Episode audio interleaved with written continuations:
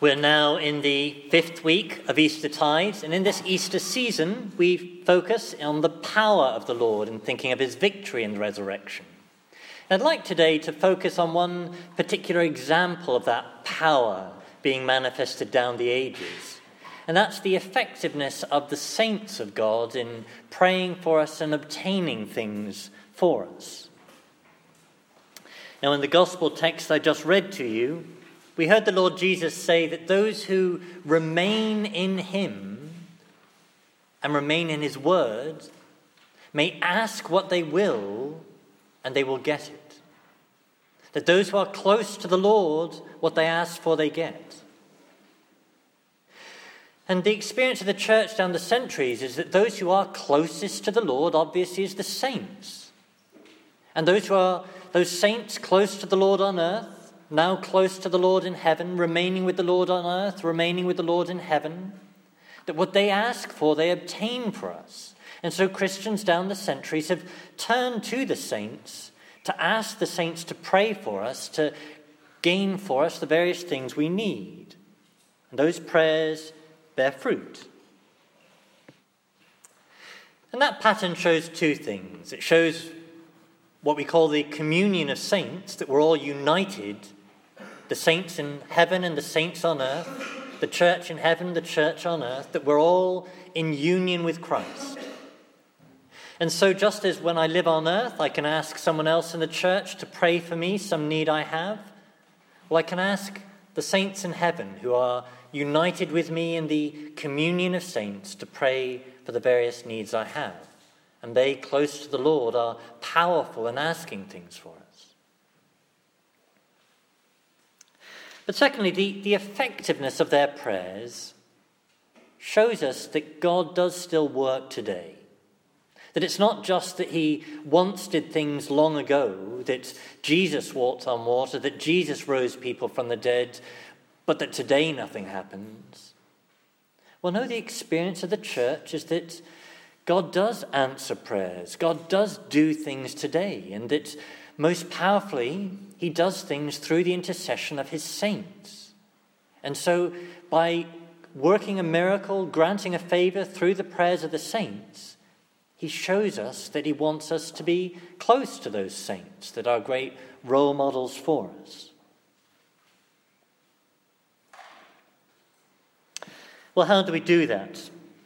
Well, a common way Christians have got close to the saints is to go on pilgrimage pilgrimage to various sites associated with the saints.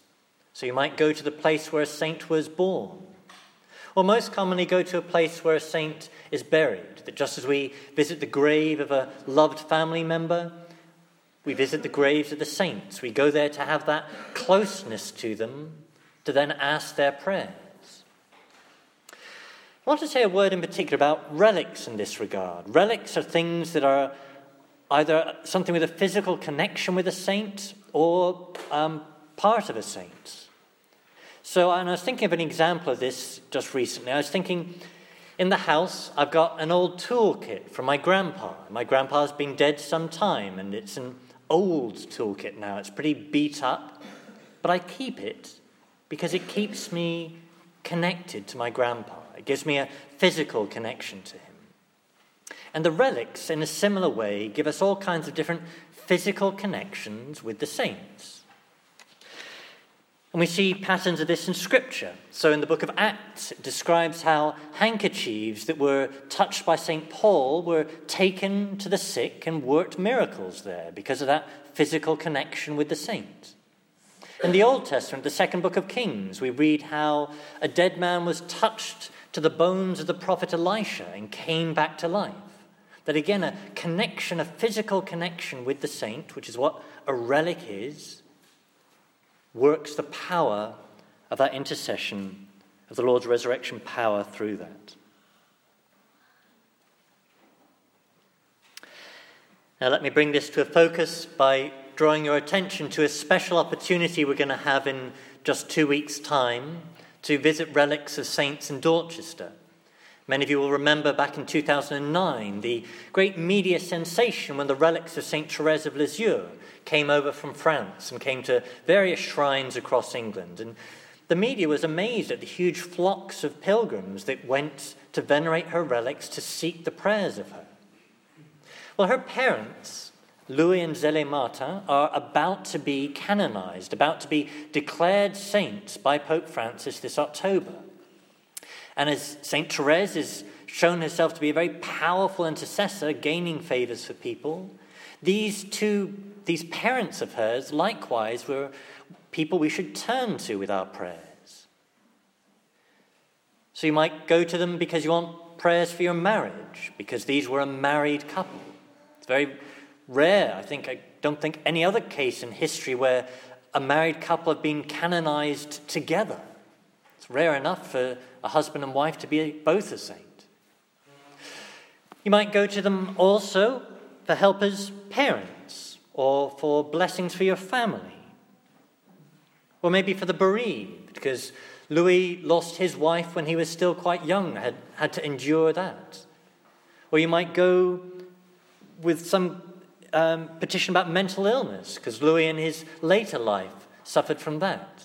Or all kinds of special petitions to take those to these great new saints that will be very close to us in Dorchester. A casket containing their bones will be brought there for us to come to them, to venerate them, to seek their intercession.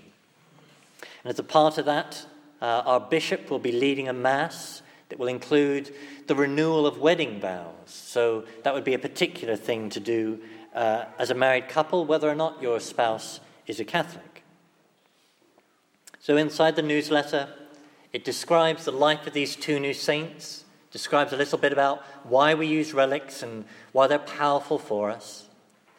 And on the sheet uh, in the porch there, there's a sign up sheet for us to carpool and share transport to get down to there. So if you're wanting to go, sign up on that sheet, and um, hopefully you'll be able to share transport to go down there. So please do make the great the uh, use of this great opportunity of grace. So to return to where I began, God hears the prayers, he says, of those who remain in him or who are close to him. And the experience of the church tells us most obviously that that includes the saints above all. So let's turn to the saints asking them who were close to the Lord on earth and are now close to him in heaven to pray for us, to gain for us what we need.